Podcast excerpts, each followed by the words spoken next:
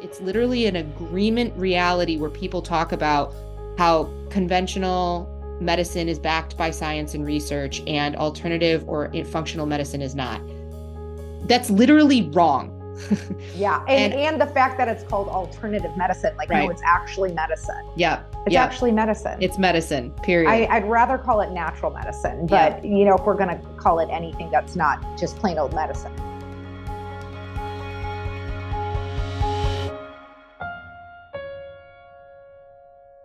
Welcome to Heal. On today's episode, Dr. Jesse Hehmeyer and I dive deep and talk shop like we never have on Heal before. Jesse is an expert in data driven functional medicine, and we get to geek out on functional lab tests and the nitty gritty of our favorite supplements. She helps us demystify the differences between the different kinds of hormone tests, food allergy tests, and immune trackers out there on the market today, and why it matters to get the right health partner to interpret your normal blood work from your doctor.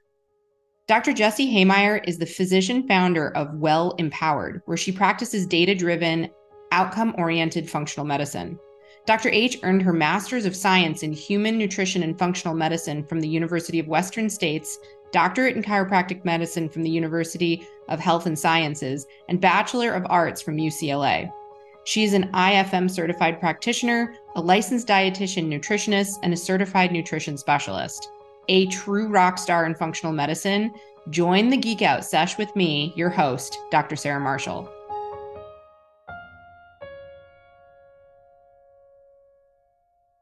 Well, this is just super exciting. Jesse, thank you so much for agreeing to be on Heal and contributing to us. It is such a pleasure to be here with you today, Sarah. Thank you. Yeah, mm. I I get to pre- pre- privilege. Speaking of getting words out of my mouth, we were just talking about that before we hit record. To get to spend the next hour picking the brain of Dr. Jesse Hehmeyer, and you are a chiropractor with a master's degree in nutrition and functional medicine, and actually a certified functional medicine practitioner.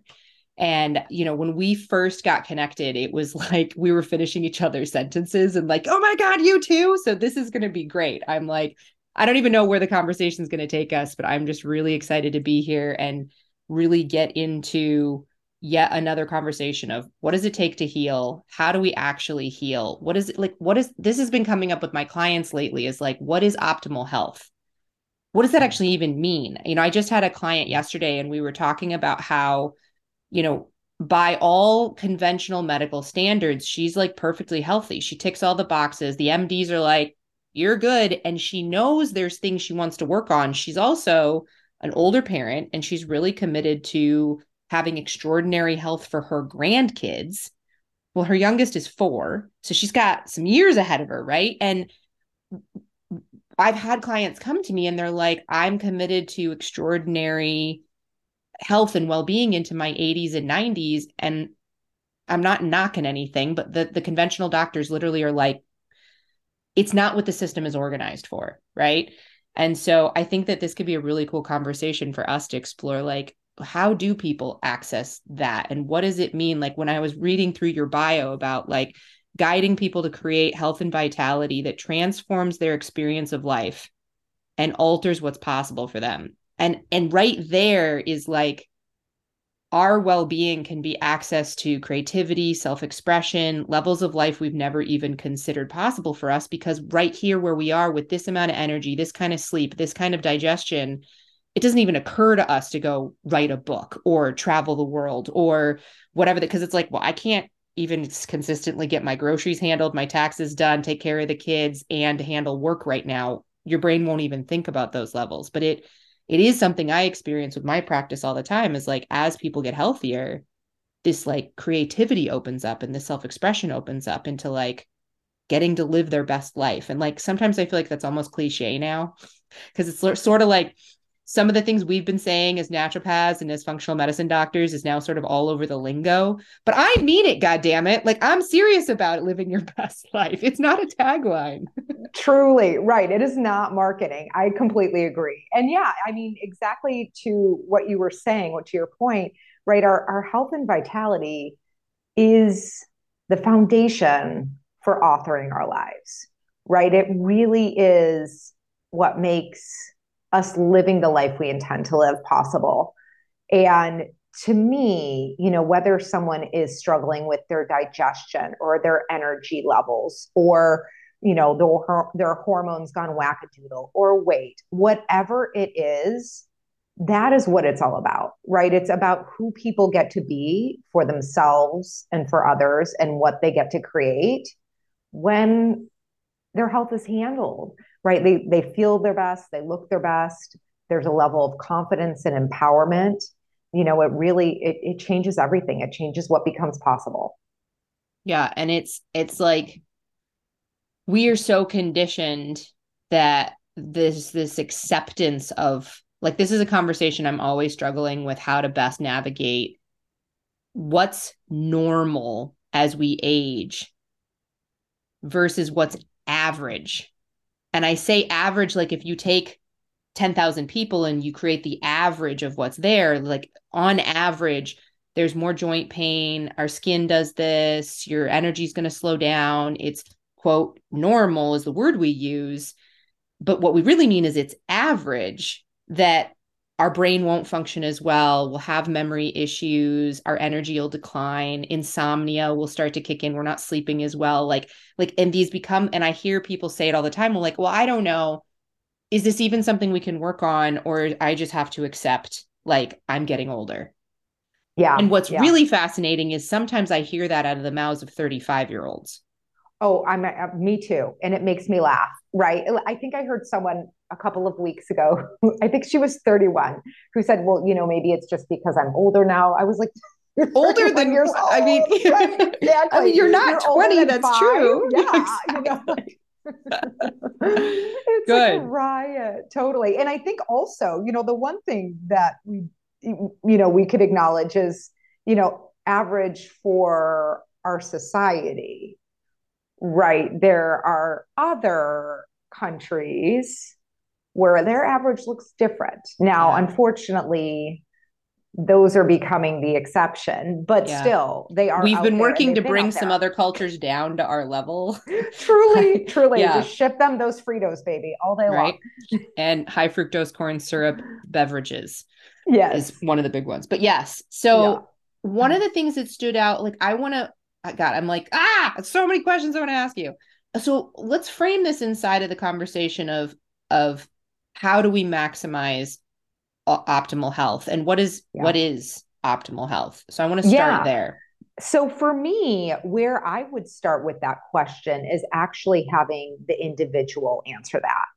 Right? Because what is optimal health for an is an individual, you know, creation right and it, and it's a creation based on where one is in this moment in time right so optimal health at you know call it 25 it, it would be totally fine and appropriate if that looks different than optimal health at 80 right? There will be things that one cares about at 25 that will not be nearly as important as when someone's 80 and vice versa right? And so that's ta- totally natural and normal and so I, think it's also well you know you and i are very are very well grounded in the work of epigenetics right? The work of caring for our genes such that they manifest health and vitality. There are some people who based on their genes right their optimal health there are you know you know 20% of genes are going to be more deterministic obviously the the vast minority but still there those are that is true right so that person's going to author a different story of what optimal health is for them now we never want to we always want to make sure people really get that 80% is a huge 80% quantity. is a huge amount and there is yes. some debate that even when you bring in the mental emotional of doing trauma therapy and unweaving right. unweaving ancestral i'm really gonna tongue tie myself today. This is great. I sw- so here's what's funny.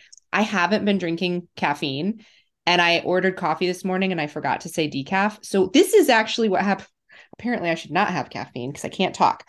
Isn't it a great self study though? Oh yeah, an N of one. But here's what happens: I'm actually scrambling my brain with these extra chemicals, which is really funny.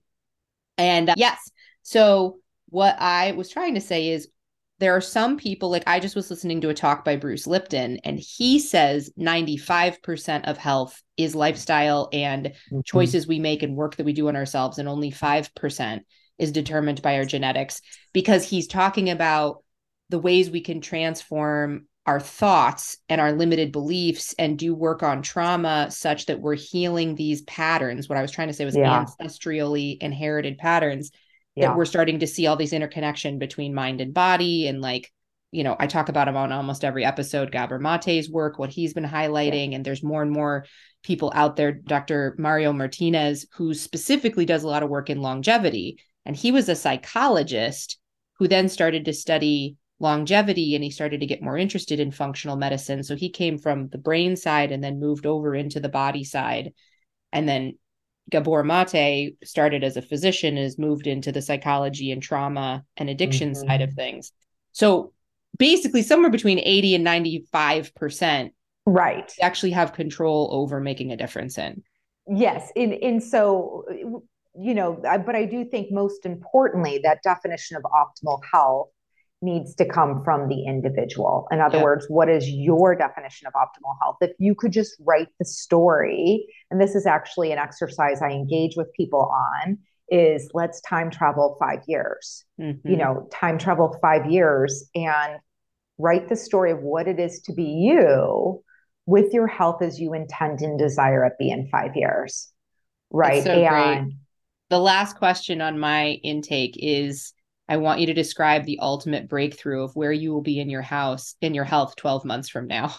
Love so it. I, you Amazing. know, yeah, exactly. Yes. And and there's something powerful too about for us as practitioners knowing like I need to know where we're pointing the boat. Yes. And that's something that I see, you know, I'm going to just keep pulling the comparison of conventional medicine just in terms of the system of conventional medicine, not the individuals who are in it. The individuals who are in it are extraordinarily dedicated, heart based, kick ass people. But the way the system is structured, I've never had an an primary care physician MD who's asked me like, what are my goals in life? Totally, 100%. for myself and for my well being. But it makes a difference because I'm balancing both what I know as a medical practitioner of what this person in front of me needs to be responsible for that maybe they're not clear on there really is a propensity towards cancer in their family and what we can do about it. There really is like they're tipping in the direction of diabetes from pre-diabetes. We got to look at that. But it's not just about that. I want to know, well, do they are they committed to being a marathon runner and they haven't walked around their block or are they just wanting to get down on the floor with their kids to be able to, you know, like and I might encourage them to stretch some of those goals out a little further if I think they're sort of nearsighted, but it does make a difference, you know, what those specific goals are, how we're going to target what we're going to do and how what it's going to take, how long it's going to take. It's like I make analogies to the financial world all the time. Most financial advisors, once you do the net worth calculation, what they ask you is, what does success mean to you and how much money do you need by what point in time in your life? Because you can't do the calculations without it. And so it's the same thing in health and that definition of what your optimal health is. It gives us the game board, what we're playing in. The other thing, though, is that manifesting your destiny, that manifesting an intentionality is like until you've defined it, you don't even know what you're trying to cause.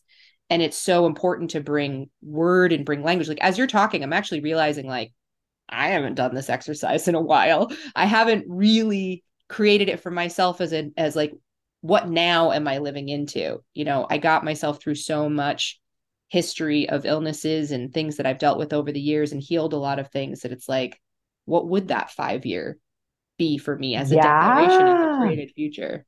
I, I love that it, that it has your mind going there. And, yeah. you know, w- when we take this offline, we can do it together. It would be, I'd It'd love to hear what you come up with. Yeah. Yes, yeah. absolutely. Absolutely. Yes. But to your point, right, it, it's all of this work we do with people is relation to an, an, an intended outcome right? And some of those outcomes will be around labs. I, I don't want to be pre diabetic, right? And, you know, I want to be able to be confident that as, as I can be, that my future isn't the same as my, you know, mother or father who had a heart attack at 50 or whatever it is, right? Stuff like that. And then we can can look at numbers and see what they are telling us about the current state of affairs and then guide people through the changes that are required to vote for their vitality to vote for their longevity yeah. right put put i think about it like i always like to say like okay if i were to go to vegas would I put put all chips on your health? Like if I'm if I, I want to be able to put all my chips on yes, like your health and vitality, yes, all chips there, right? And so that's that's kind of what we're working towards. But then I would also say the other part of that is experience, right? People beyond just of course certain level of energy, but just really that experience of thriving, which is an integration of everything right? You you feel fully expressed you feel connected to others you experience joy and wonder and and you're creating and and all the things that make us feel like we are living our best lives. Yeah yeah yeah absolutely. And and the interplay between those where there can be factors out in our life where we're not having those experiences or we don't feel connected or we're dealing with access you know difficulty accessing our joy and where that trickles back on our health. Because it's like i mean i'll just speak from my own experience. When those things are missing for me and like most of my podcast audience i've taken them through this year of grief of my dad passing and like how that's impacted things. And there's been some really dark periods where like i just haven't been able to access that joy you think my commitment to my exercise plan and my eating like whoop right out the window that goes you know it's like it's much harder for me to generate some of my you know it goes either way. Sometimes i know actually like my emotional life is unstable so i get really committed to my physical health because i just i need ground under my feet and i'm like if i sleep well and if i eat well and i move my body i take henry for a walk like i just know that's going to give me at least a better solid footing but it, it can go either way right? So you can have them and then there's the experience of life that we get to have when we're moving through optimizing our health and well-being and what that what that creates. There there's sort of a chicken or the egg thing happening there. Mm-hmm. so you brought up data and that's an area that i'd love to actually get into kind of the nitty gritty with you because it's something that i think you in particular emphasize a lot that i love. And i'm curious like you know do you have like every single person that comes to see me, I want them to do these same things. And what are they? Or is it how do you individualize it? And like, what are some of your favorite, maybe non standard data points you like to get? Yeah. So to answer the first question, definitely not the same thing for everyone. Mm-hmm. Right. So I say I practice data driven natural medicine, but what it really, I, which is true, but in a more expansive term, I would call it information driven. Mm-hmm. Right. And so in a first conversation, I'm getting a lot of information in that conversation, which actually informs what data I want labs. Right. And so then the labs that I order are a combination of, you know, what we might call standard lab tests people get them done at Quest or, you know, like that, as well as specialty lab tests. And I'm sure, you know, a lot of this, I'm sure we use a lot of the same ones with some frequency, right? But with those, you know, standard lab tests, I do gather a lot of information. So I let people know, like, you are going to feel like you're donating blood. But it's not because it's cute, it's because it's actionable right? So we get all of this information to understand either either you know like what are the barriers to healing or what what's the gateway to healing? Um, you know what's at the root what's the root cause of this person's symptoms or you know health conundrums the things that people are like scratching their heads going i've seen you know you see these people. I've seen every specialist under the sun. Yeah. I'm theoretically healthy and i feel like hell yeah. right? There's something going on or right? they know so, there's something wrong but nobody can figure out what treatment to do for it and so yeah. they just get stopped in that process. Yeah yeah. Yeah. Totally. Totally. Totally. So so yeah i mean certainly you know the in the quote unquote standard lab tests I do a lot of assessments of nutrients. I do a lot of assessments of inflammation. Do you um, share like some of the your what yeah. your go-tos are? Because one of the things we do on Heal is like I'm okay getting into the details and the weeds. Yeah. Like people can take it, and it's I like to totally. be informative. So Totally, totally. So on the inflammation front, the kind of the more common ones that I go to, HSCRP, right? High sensitivity C reactive protein, homocysteine. I know some people think about it more like a metabolic marker of B12 and folate, but I think of it, about it also as an inflammatory marker. Yeah. So I'll do that. LPPLA2, which is, you know, like more centric to the cardiovascular system in the way of inflammation. I don't do erythrocyte sedimentation rate, ESR, that often, just because it seems more like acute related. And mostly yeah. I'm working with people with long term problems rather than immediate problems. I'll use it once in a while. Yeah. Uh, but not often. So those in the in the inflammatory front, those are the three that I I'm leaning on. I know, checked most... two out of the three boxes on my standards. Yeah, yeah, I don't do that. I don't see a lot of cardiovascular. It just for whatever reason doesn't come through so, but I do I do the high sensitivity, high sensitivity C-reactive protein all the time, homocysteine, and I always run a full iron panel on people because I yeah. in men I actually see that iron levels too high can be corresponded to a lot of issues and, and there's yeah. a lot of women where they're not getting categorized as anemic but their ferritin their actual iron storage is so low and i had a doctor last year i was at an endocrinology seminar and she gave out a pearl that her understanding is is that you need a ferritin of at least 100 to be able to convert your T4 to T3 in your thyroid to actually have your active thyroid mm-hmm. hormone convert over. I haven't specifically seen a lot of that specifically correlate, but I'm like, hey, I'm going to look for it and pay attention because yeah. a lot of my women, their iron levels are fine. Their red blood cells are the right size and shape, basically, but their ferritin levels are abysmal and they might be struggling with like a subclinical hypothyroid. Their thyroid's just kind of chugging along, but not doing great and I look at absorption yeah. then and I look at how their body's able to assimilate the minerals.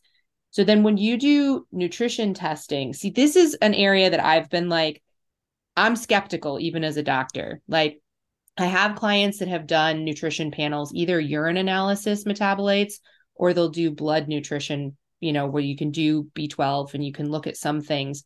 And I just get so much conflicting information from different doctors I look up to about how useful that information really is. Like one of the things I do coach my patients in, and I'm sure you do too, is like with functional medicine labs, it's not quite the way we typically think of labs. Like we tend to think of labs as an absolute, like I either am positive or I'm negative. And there's this like very binomial yes no kind of way of things. But in functional medicine, it's always tricky because it's like if we actually did draw your blood every day for 30 days straight, living life, we're going to see fluctuations and variations in it. And then you even get into the weeds of how good of a lab company is it because the reliability of consistency of lab tests that that conversation comes on yes. particularly around food sensitivity tests that's one Agreed. that I comes up a lot and most people aren't willing to spend $400 to get their food sensitivity tested you know week after week after week to see how it compares so we don't always see that information but what are some of your like do you do you think urine metabolite analysis is useful for nutrition? Do you do hair analysis? Do you just stick to serum? Like what do you find is the most effective? So i do blood but not always serum. So okay. for nutrients i do I, I you know i like you i've been skeptical about the functional medicine so to speak like you know vibrant i don't need mean to call out names. It's just yeah. like they're just different panels that i'm not super confident in but I will I'll use my quest to get, you know, like you said, the ferritin, iron, TBC, all those TIBC, all those different things on on iron, right? I'll also use it for I do magnesium RBC, so intracellular magnesium versus serum magnesium. I do serum zinc. So it's kind of a little bit of like, okay, where is this nutrient most located in the body? So that I can better understand what what to test. Do I want intracellular or ex, or, or extracellular, right? So I'll do what are some of the other things I'll do? Yeah, B12 and folate. I do serum, although I was reading something the other day that was recommending intracellular folate. So I haven't played around with that myself. Have you played around with intracellular folate at all? No, I I kind of have I generally don't test for folate and B12 at all. Uh-huh. And I just have everybody on B complexes because we just so yeah. need the metabolic support. So it yeah. hasn't been something I've done a lot of. Yep, yep. That this is an area actually where I've like not veered into a lot of nutritional testing.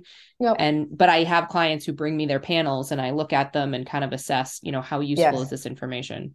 Yeah. And you know, when I when I order tests, there are two different ways that I think about tests.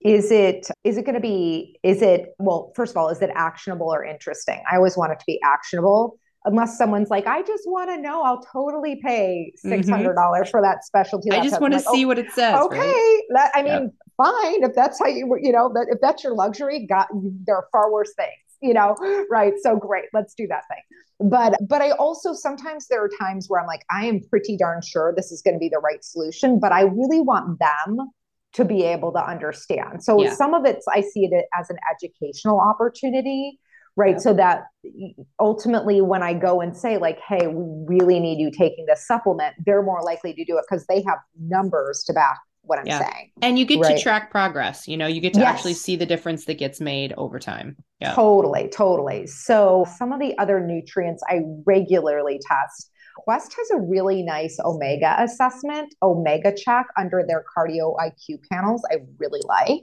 That's been coming up for me more and more. There's actually a company I am going to call them out because I think they do really good work. Um, call them out in a good way. Is Brain Span. Okay. And they it's the only thing they do is this omega test. And uh-huh. they will go through and you know, your omega 3s, your omega 6s, your inflammatory status, like how kind of your general the whole the whole picture of it. But they also do a brain memory reaction test that you take online at the same time as you do it and they can actually like connect your results of inflammatory patterns and how your megas are to mm. how your brain is functioning. And so many people are concerned about brain fog and memory yes. and and focus. It it's a great educational tool. They're pretty affordable tests too. And their thing is you do the test once you apply the treatment you do a test again every month for three months to encourage the changes and then you can retest quarterly or annually whatever you want to do but you you basically do three tests in a row the first three months. And yeah. the gentleman who started the company he was i'm apologize if i get some of the details wrong but this was my memory. He came to speak at one of our conferences. He was a doctor for the army i believe and one of the things he started to really investigate is the impact of all of the head trauma and even the like subconcussive head trauma that our soldiers are dealing with. And what they were noticing in autopsies of these young kids coming back from war with essentially like Alzheimer's disease level brains. And they're going, okay, what's the deal? And he started to put together one of the downsides is the military food and what they're eating is highly inflammatory diet. And when you have people with high omega 6s, low omega 3, and lots of chronic inflammation in their body, when they have head trauma, it massively increases the impact of that head trauma. And if they mm-hmm. have really healthy brains with good, healthy fats and low inflammation status, our bodies are more resilient and we don't have the same concussive brain trauma issues which is just fascinating. So this has been his whole career. And he was doing all this research and science. Well, then he started to get into some animal trainers came to him and they were like, We want you to test our dolphins. We want you to test our like like he worked with SeaWorld. And so he actually, and like we tend to think of like how smart dolphins are and like where they are in the brain capacity. And so optimal when they're testing optimal omega 3 levels is like an 8 but if you can get to a 12 you're in this like exceptional range which almost none of my clients even come near an 8 let alone a 12 but he said guess what dolphins omega 3 concentration is of their rbcs and it's 16 to 18 oh my so they God. have this incredibly high level so they're just in this immense state. And he talked about like how important fatty acids are for our brain health and that the anthropologists are saying that this is the first time in human history, all of our evolution, that our fatty acid status is declining. Mm. And if you think, like, okay, why do we care? Well, our brain is literally made out of fat. And what we've always said is part of what's made humans humans and able to do what we've done is because our brains grew in size and grew in capacity, and our thinking capacity and our frontal cortex evolved such that we were able to differentiate ourselves as humans versus the way the rest of the mammalian you know species operate.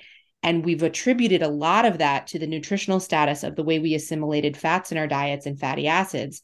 Well in the last 100 years we've literally rolled back evolutionary progress we could do a whole podcast on that yeah Absolutely. But I love Absolutely. that you say the omegas because that's one that I think that gets overlooked a lot as like not so much even screening, but as like uh, how do we optimize health? Like that's one that most people don't. They're not going. They might think of the nutrition in terms of the bees and the and the vitamins and the minerals, but I don't see as many people talking about the omega status, and that's like huge. Oh, it, there's almost nothing that I, it can't make a difference for, right? When so, like truly hormones, like, okay, brain function, right, immunity. Exactly. Oh my gosh. Oh my gosh. It's like throw omegas at it, right? So even in that case, it's like, okay, even if you know you are going to be recommending omega 3 fatty acids supplementation, increasing in their diet, all those different things. Two things I think about like how much, right? Because yeah. when I get a number back that is, you know, 3.5, I'm reaching for 2000 milligrams easy. And if I have someone who's at, you know, 5.5, 5.6, and I like to see on the Quest one, at least at eight for most people, yep. then I might be reaching for, you know, 1200 or, or we might be saying, they might be saying, oh yeah, I used to eat fish. I don't even know why I stopped eating it. Like, I'll go back to doing that. Okay, yeah. great you know and so so it, it's it is definitely useful to have that number and i'm gonna have to check out brainspan because that sounds like a it's just cool, a neat tool the way that yeah. they put it together and everything and so i've used it a lot and a lot of my clients really in the education and the motivation side when they yes. can see the scores that happened from their brain function and then have it shift and change it's yeah. again very motivating for like you know, the first three months, six months, fine. But then they're like, why am I spending $80 a month on fish oil? Like, really? Do I have to keep taking this? And yeah, totally. it really brings it home. Is it a finger prick or blood draw or what is it? Finger prick home test. Oh, yeah. Nice. So you awesome. just can ship That's it great. to them and then, yeah, yeah, it's really great. Okay, cool. Yeah. Thank you. I will take that. I will. So we've talked then, about. Inf- yeah, go ahead. Oh, we, we, I mean, we wouldn't be you know the practitioners we are if we didn't talk about vitamin D. I right. Mean, okay. Good. I was like, what's next? Yeah. I would say, you know, just in the way of like nutrients most commonly assessed. Sometimes yeah. I do the other B vitamins or, you know, yeah. chromium or stuff like that. But mostly what we just talked about, those are those are my more common go-tos. And then, yeah. you know, of course, vitamin D. What's your optimal vitamin D level?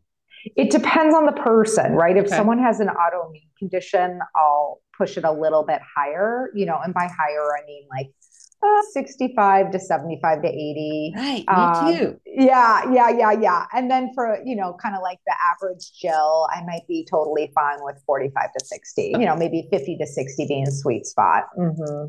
Yep. That's, yeah. Mm-hmm. I've always said, you know, for my chronic illness patients that are working through stuff, my optimal is between 60 and 80 Ah, and then love it. you know general maintenance can be you know 50 or 60 but then it's like these last couple of years with everything through covid i just was like look this is a really cheap and easy solution to potentially prevent a lot of problems. So we just, I kept everyone, you know, on that upper level. Yeah. Yeah. Yeah. yeah that's great. I love when, I mean, like, you know, it's been 15 years since I left school and I go do continuing education every year, but like you just sometimes it's nice to get the validation of like, okay, totally. I'm We're doing scoop, things right. You know, yes. because here's one of the things that I run into as a physician, and a lot of us, I mean, much of what we're talking about is science backed. It, it actually is. That's one of the biggest myths drives me. I could swear a lot right now. I'm not going to. Drives me crazy about this. Like it's a myth. It's literally an agreement reality where people talk about how conventional medicine is backed by science and research and alternative or functional medicine is not. That's literally wrong. yeah. And, and, and the fact that it's called alternative medicine, like right. no, it's actually medicine. Yeah. It's yeah. actually medicine. It's medicine, period. I, would rather call it natural medicine, but yeah. you know, if we're gonna call it anything that's not just plain old medicine. Exactly. You know. and and that's where I've really, you know, mostly I've loved the functional medicine movement that's happened and the integrative medicine movement that's happened over the last 20 years. It's been a little tricky when integrative docs come out and start claiming things that they invented that the naturopaths have been doing for 200 years i'm like hey 100%. hey hey hey slow yes. your roll we have history yes. on this but also it's just good publicity it's like and it's good for people yeah. and i'm really glad that it's moving forward more and more where we have these options to get get into these conversations and what's really interesting too about i don't know why my brain's going here but it just has to do with the science backing is supplementation, right? Like, I get it. We have an already existing conversation or experience of a pill being medicine. And for many people, one pill is enough. And in pharmaceuticals, it should be. You don't want to take 15 Advil. You don't want to, you know, like, but you got to think about supplements as being food concentrated food. And one of the things I say is like you look at those pills in your hand, and you're like, oh my God, that's so many pills. But if it was blueberries, would that be so many blueberries? Or if it was almonds, would that be so many almonds? Right? Let's shift it a little bit. And it is concentrated, but this is something that I find happens a lot is people are like, oh, I tried fish oil. It didn't make any difference. And I'm like, well, how much did you take? And they're like, well, one or two. And for some conditions, like if you're trying to move your cholesterol levels, if you're trying to seriously impact arthritis, the therapeutic dose can be upwards of like 6,000 milligrams a day. Even I've seen papers written where they were putting in 8,000 milligrams of DHA to be able to make a shift in how the brain function in ADD and ADHD. You know how much fish oil that is? It's like 16 caps a day. Right. And right. so a lot of times what I actually see is the research papers, the science back up therapeutic dose. And there's this difference between therapeutic dose and a maintenance dose. And so there's what is there to maintain health? And then that brings back to the question well, what's the health we're trying to maintain? Do we mm-hmm. want to have a mm-hmm. normal life in our 70s and 80s like everybody else is having? Well, then, yes, take your one capsule of omega 3s now until the rest of your life, and it'll do what it does. And then there's this other part of like a therapeutic dose where we're trying to actually, which is usually far larger numbers of pills than people have ever comprehended taking. And I Truly. always have to work through this conversation of recontextualizing it for them and what it what is actually worth it and how to do it and how to optimize taking them. So I'm curious your approach in this yeah. world.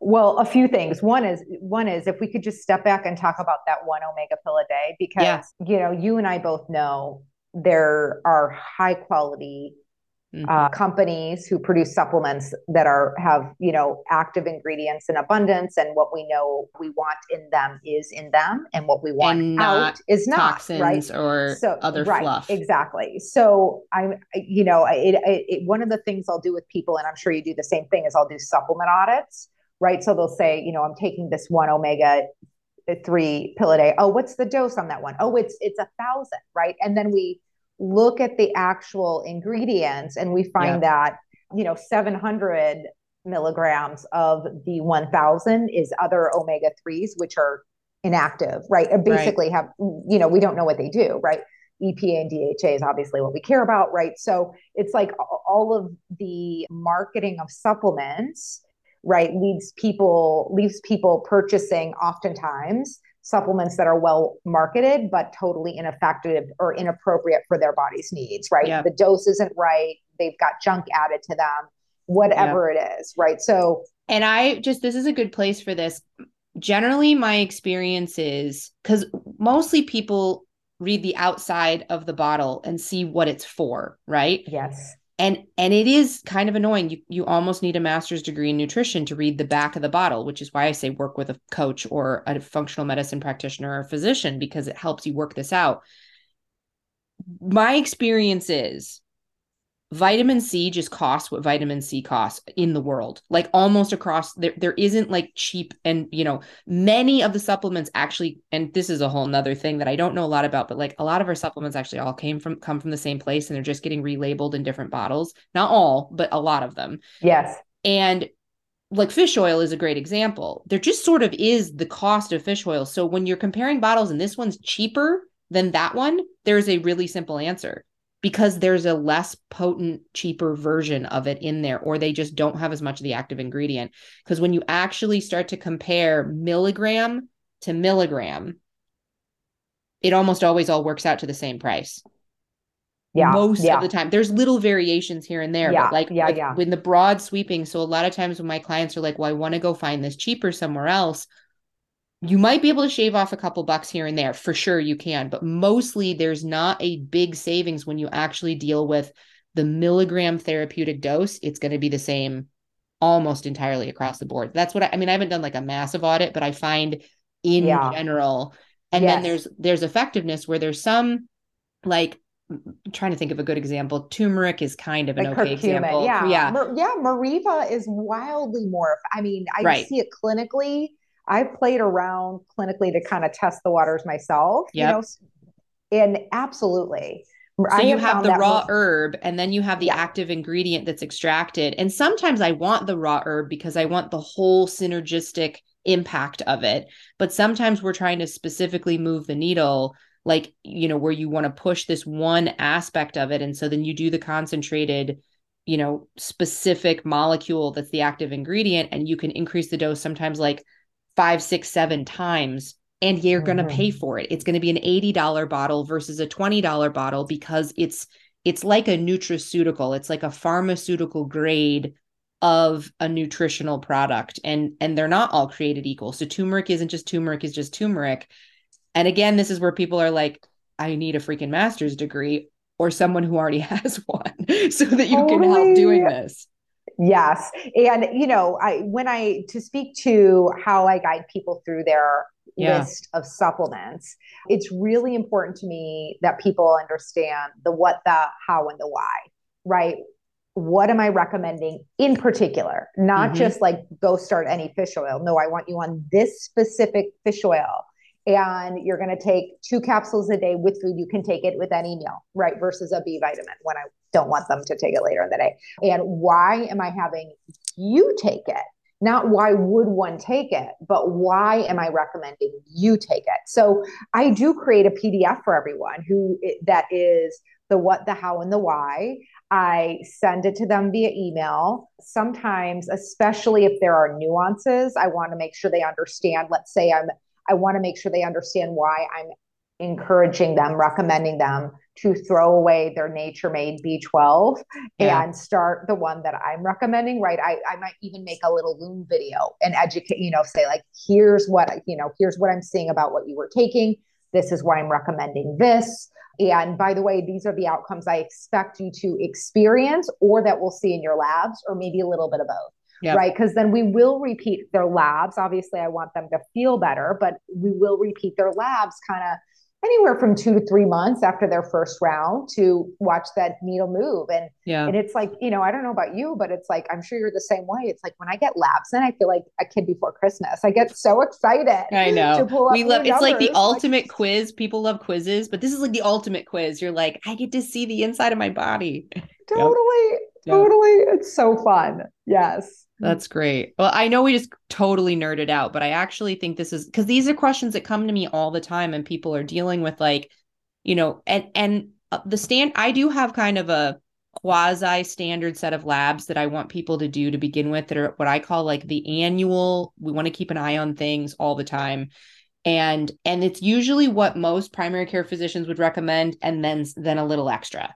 You know, like yes. I don't just do thyroid stimulating hormone, I do a full thyroid panel. Yes. If I have any woman over the age of 30 dealing with energy issues and gut issues, I will have them test their auto antibodies for their thyroid as a routine practice once to mm. just see. And if they come back negative, great, we're good. But I have seen people where they haven't gotten into issues with their thyroid yet, but they're antibodies are climbing early and that lets us know we're headed in the direction of having some issues with an autoimmune based thyroid disorder. And like standard primary care almost never run antibodies for thyroid and they don't even know. People have been on thyroid medication for years. They have no idea that what they're dealing with is an autoimmune disease.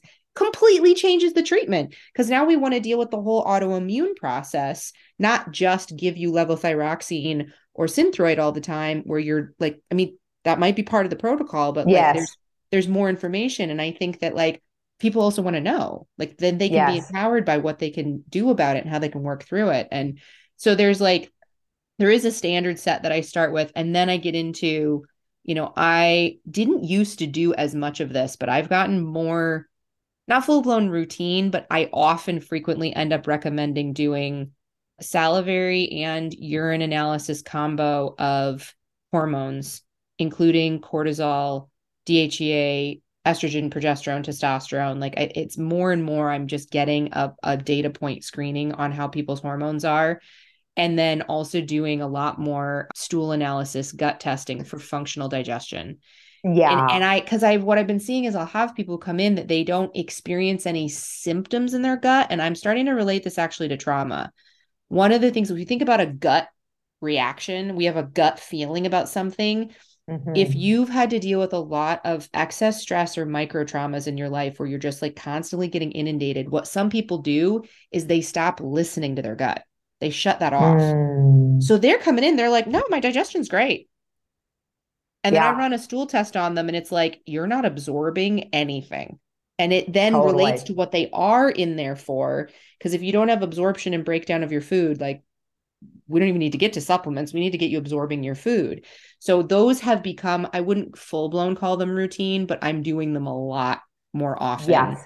I and I am with you. I, I do especially that microbiome assessment. Mm-hmm. I do. Mm-hmm. I don't do it on everyone, but I do it with a good amount of frequency. Yeah. You know, there are just so many different things that it's connected to. Whether it's a, you know a situation where it, the microbiome's all a mess and it's you know putting fuel on the fire that is autoimmunity, right? They already have an autoimmune condition and we're taking off their immune system, setting the stage for more to develop, right? Or you know a million other reasons why we might look at their at their microbiome but definitely yeah. that microbiome one is is a common one. I'm curious for you sarah the combination of the salivary and the urinary metabolites. Tell me a little bit more if you would about why you do that so combination. I i mean it, it there's a specific lab company that this is what they put focus on and i again i don't have any problem highlighting the good ones. So this is the dutch test precision analytical. Yeah, yeah. and I the way they explained it really made sense and I started running it and this is what I see in my clients. So like what used to be the gold standard was to do a four salivary collection for testing people's cortisol yes. levels to see how their adrenals are doing. And then we started to recognize that how your cortisol actually spikes in the morning like it should be at a certain level when you first wake up and then it actually should go up from there mm-hmm. as you get going in your mm-hmm. day and then come back down again into your regular kind of coasting off throughout the rest of the day that's a normal cortisol curve, which wakes us up, gets us going, gets our brain fired, gives us a sense of calm, a sense of focus, a sense of being able to like move through our day well. Well, one, just testing that fifth, that that second marker that now you have five in salivary is really helpful to get a true picture of how the adrenals are doing. Yeah. But then what I'm finding is I will have clients who their salivary cortisol is low.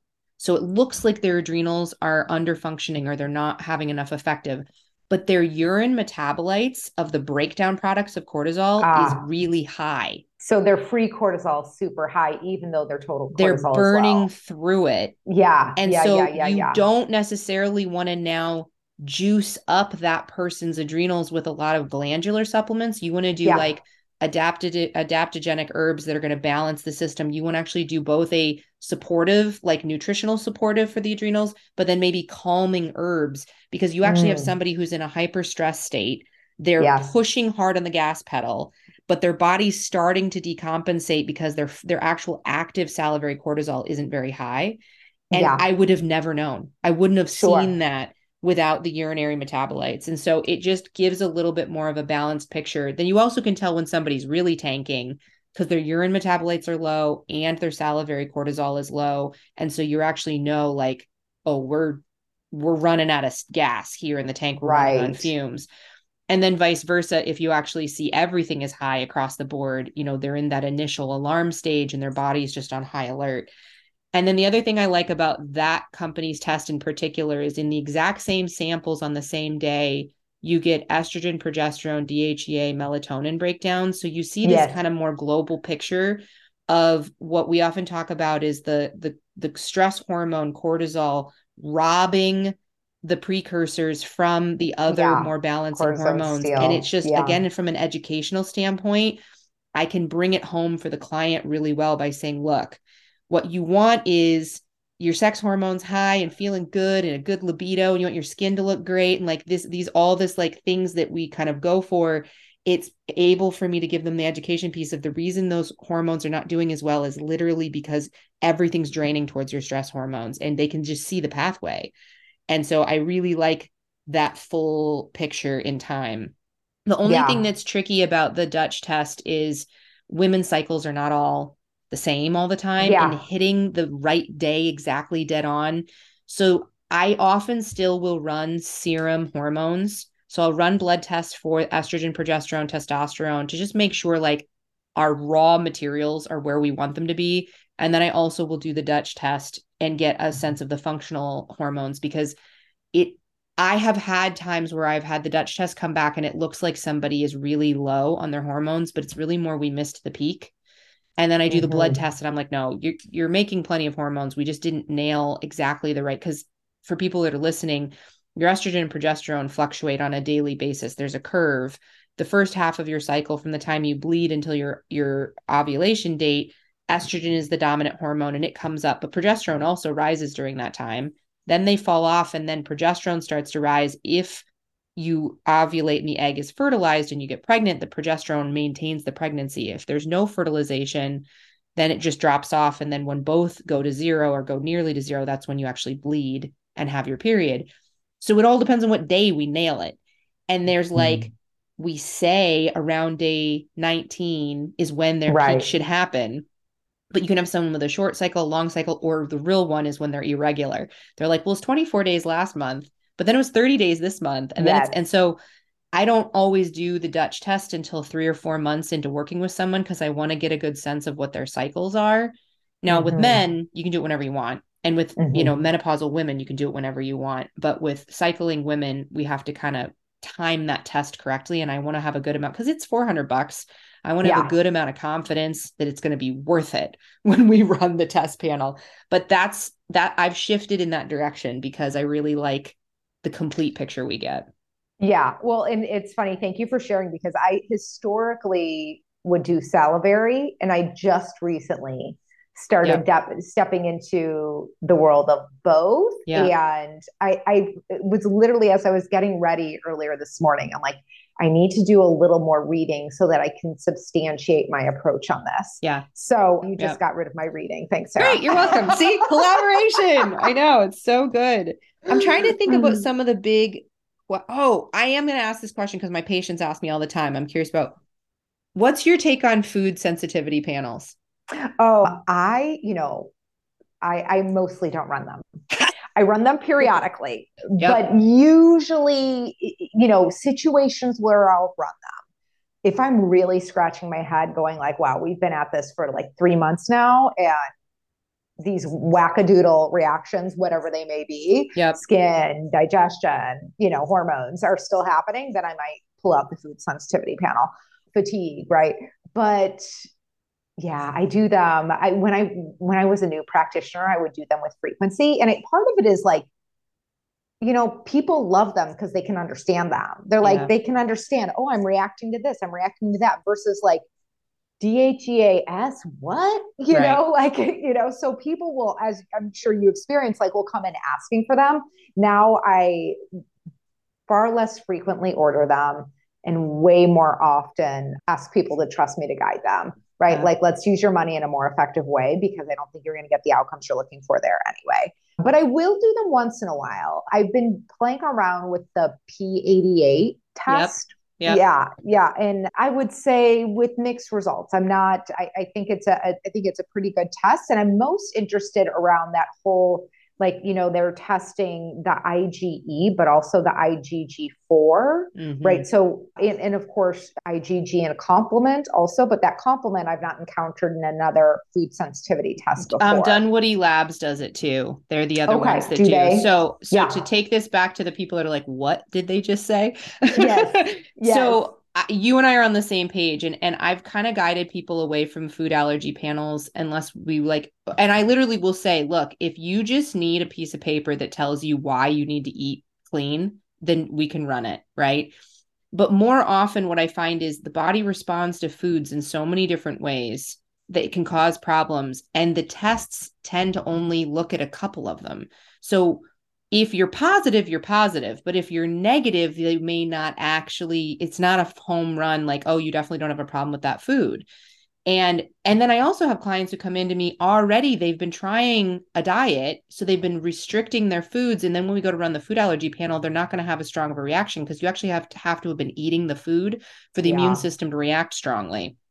And so I don't really like being like, well, let's put you back to suffering and eat a bunch of foods that are bad for you so we can get the right test result, right? And then there's all these different things you can test. You can test so IG is for immunoglobulin. It's literally a kind of antibody and they they lettered them. So there's IgE is like your standard allergy reaction. IgG is in giraffe is like the delayed hypersensitivity. You can eat something and your body can take up to 72 hours to react.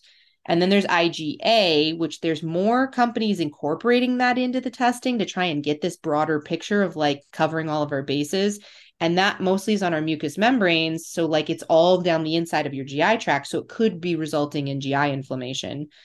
And then complement is actually outside of. So, what most people tend to think is that, that inflammation is everything. Well, inflammation is actually only one way the immune system deals with healing itself. Then there's antibodies, which is actually a different pathway. So complement is something we can measure from the inflammation side of things. So it it again it's like broadening the the information. I actually used to use a lab test and I don't know what their current name is, but what they did is they didn't measure the specific molecular reaction, they actually measured the size of the immune cells and how they shrank. talking about, yeah, yeah, yeah. Alcat did it that way, and then there was another company that did it that way. And and like for a while, I liked that because they're not giving, so it's not specific. You don't know exactly what what the body's reacting to, but you know there's a reaction. So I was a little bit. It was like my net would catch more of the positives. So I knew more clearly and also gave you a sense of leaky gut, like on right off. Because if they had a broad sweeping, lots of moderate reaction to lots of foods, you knew you were dealing with more of a leaky gut GI inflammation issue. But what I found is the results aren't there. People change their diet, they follow it to a T, and we get like almost no advantage the people who I do run them and I recommend they run them like frequently is when I am dealing with someone who wants to naturally work on reducing epilepsy. Mm. They want to work on like like major illnesses where there's so much going on in the body. And then I'm like, you want to do a food sensitivity test every three months or every mm. four months because your immune system, as soon as you change your diet, it's going to shift. But we can literally take like 20% of your body's inflammation out of the picture by following this. And it's like when there's significant, we've got somebody who, like, when they react, it tips them into a non functional state. And epilepsy is the one I can think of right now, but things along those lines. But when I have someone, what they're dealing with is low and slow and constant, and they just have the same symptoms all the time, every day, and we just need to slowly rebuild their vitality I haven't found that it's made as much of a difference as just enrolling them and like, I'm not kidding, you need to eat clean. And here's what clean means for what you have. And then we just do it in the diet. And then you want to test it and you want to try and see what happens when you haven't eaten pizza for four months and then you add pizza back in and see what symptoms change. Like that's the gold standard. That your body's going to talk to you. And it's like, so I I can see that we're on a similar boat. Yeah. I also, and I'm sure you've had this experience too, speaking of body talking to you, you know, when I, there have been times in the past when I've done a food sensitivity test and someone going into it has said, you know, I, I do eat eggs, but I'm pretty sure they're a problem for me. Yeah. Right. And we do the food sensitivity test and they don't come up reactive to eggs. And they're like, huh? I'm like, but no, if it looks like a duck and it quacks like a duck, like if you feel, yeah, I trust your experience. You know, if you, yeah, yeah, so yeah, it is there. It's interesting the wide mm-hmm. world of mm-hmm. food sensitivity tests. I've probably run a couple hundred of them, and I'd say there's been like four or five patients where literally we had like a hole in one where there was a food that they didn't know about that now they avoid and they feel much better. It's just not that often that I get that right. clear of a result.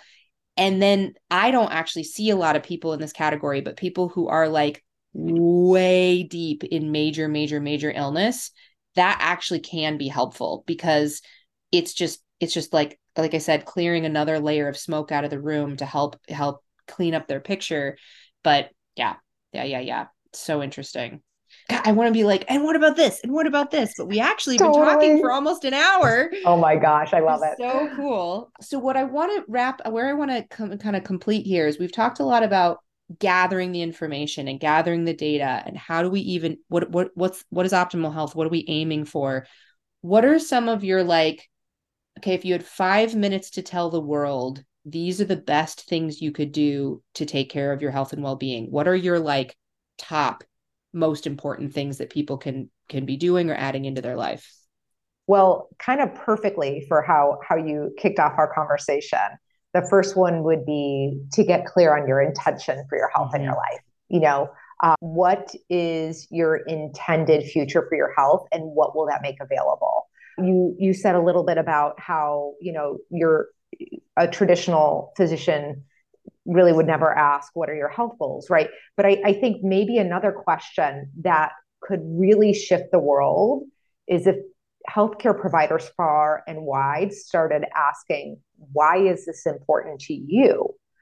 you know why is it important to you to handle this? Why is your health important to you? Whatever the the concern that's coming why is it important to you right? So the what and the why what is your intention for your health? Number one. The next thing i would say is really getting connected to that daily like remembering daily what your intention for your health and your life is because sometimes there will be actions that aren't super compelling right? Donuts are delicious and I want to stay up and surf the internet until 2 a.m., whatever it is, right? It, you know, it, like there will be actions you'll need to take and you'll need to help yourself make those changes. So, in my experience, I've tried it the stick on the back all day long doesn't work. Like beating myself up, yep. not typically a very good way to create and sustain change, right? So I gave up that stick a long time ago. And, you know, the thing to step into is like, how do I have this carrot dangling experience? It's like, well, I have to remember what the carrot is. And then my relationship to the work can start to change. Another thing is, you know, making sure you know what actions are going to be effective right? And and i'm certain a lot of people do have at least a good idea of where they could start. So that's great. Start with those things. And if you hit a wall like you're not sure work with someone you know collaborate with someone like sarah or myself who this is what we live for. Like we love doing this work. We love guiding you. You triumphing is a triumph for us. And so you know partnering with someone to produce the outcomes you care the most about and living a game, I would say, of living in a conversation called what is my best game right now? Like, what's the best choice I can make right now? I'm a huge fan of ditching the all or nothing approach. Yeah. And I call it mastering your middle ground. And that requires a little bit of inquiry and learnings, right? Because sometimes you're not going to play your best game. And so if you can reflect on that and learn what didn't work and how you might do it better in the future, then you can walk away with some actions. And and so really, but coming at it from like, okay, what's what's the best choice I can make right now? Whether it's uh, you know, I, I really wanted to move my body for 30 minutes, but my work just took up 20 minutes more than I intended. Great. You know what? You do have 10 minutes. So as opposed to saying zero, let's take that 10 you know get that movement for 10 and and celebrate yourself yeah. Like I really I'm such a huge fan of people counting their wins. When I work with people, I was just commenting I was working with a woman on her shared Google document and she was saying she was commenting on how she had a cookie but she only had one. I was like and she said it with such celebration. I was like I'm celebrating that you're celebrating. Because I want you to acknowledge yourself. Like it takes something to make these changes. And, you know, it's kind of like how we would be watching a little kiddo learn how to walk. Mm-hmm. When they mm-hmm. fall down, we we cheer for them to get back up and they take a few steps and we cheer some more and it's like how can we be like that for ourselves? Yeah. I love that you didn't just say diet, exercise and sleep. Like I actually like, you know, like like what are the top things people can do to change their health and you were like get clear on your intention, you know, mastering the middle game, like celebrating your wins. Like it's so awesome.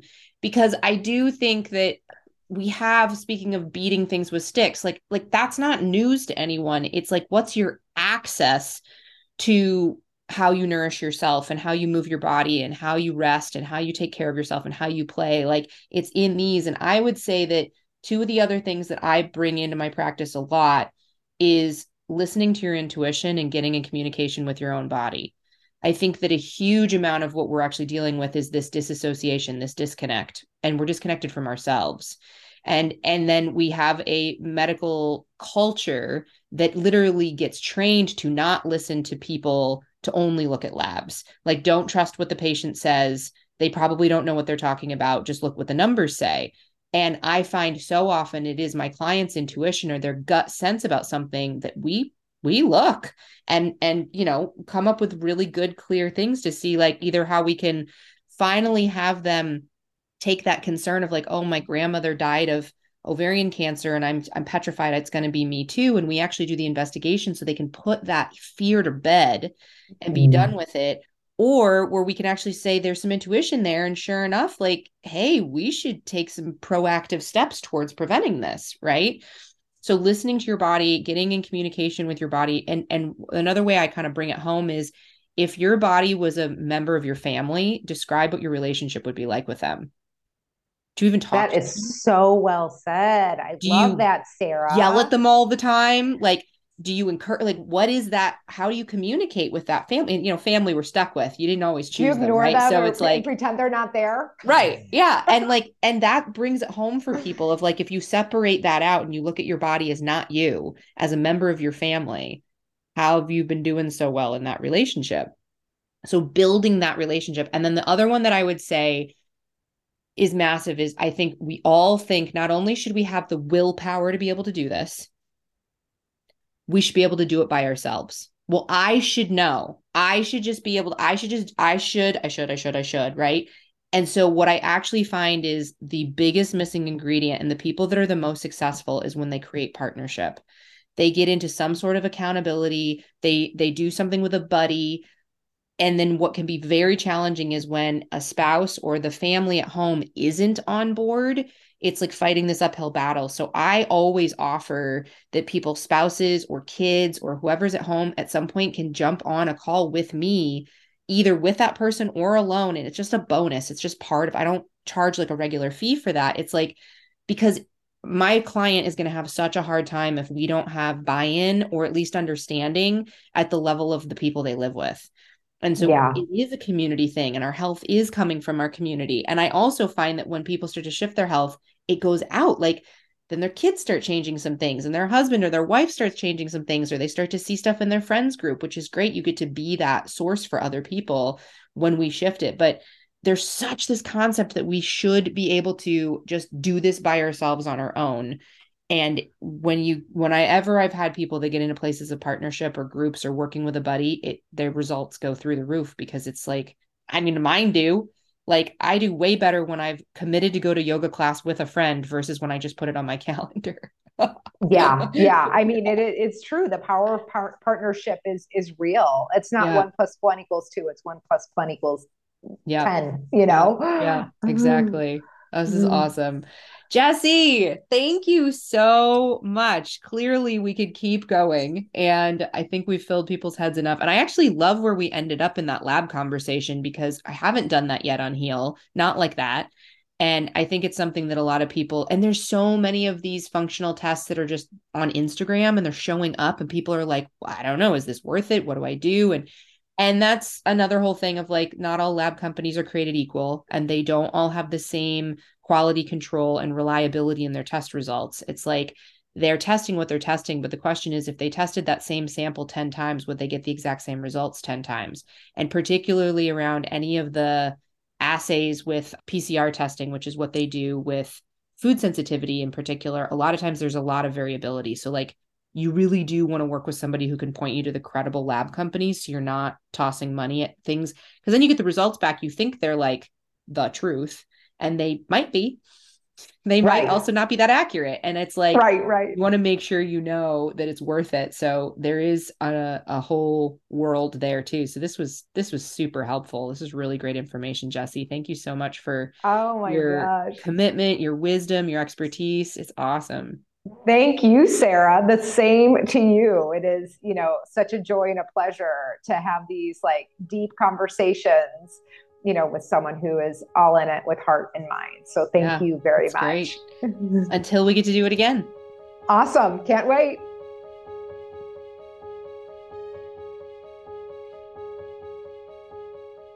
Thank you to today's guest, Dr. Jessie Hehmeyer, for her enthusiasm and brilliance. For all the resources for today's show, visit sarahmarshallnd.com slash podcast. Special thanks to our music composer, Roddy Nickport, and our editor, Kendra Vicken. And as always, thank you for being here. We'll see you next time.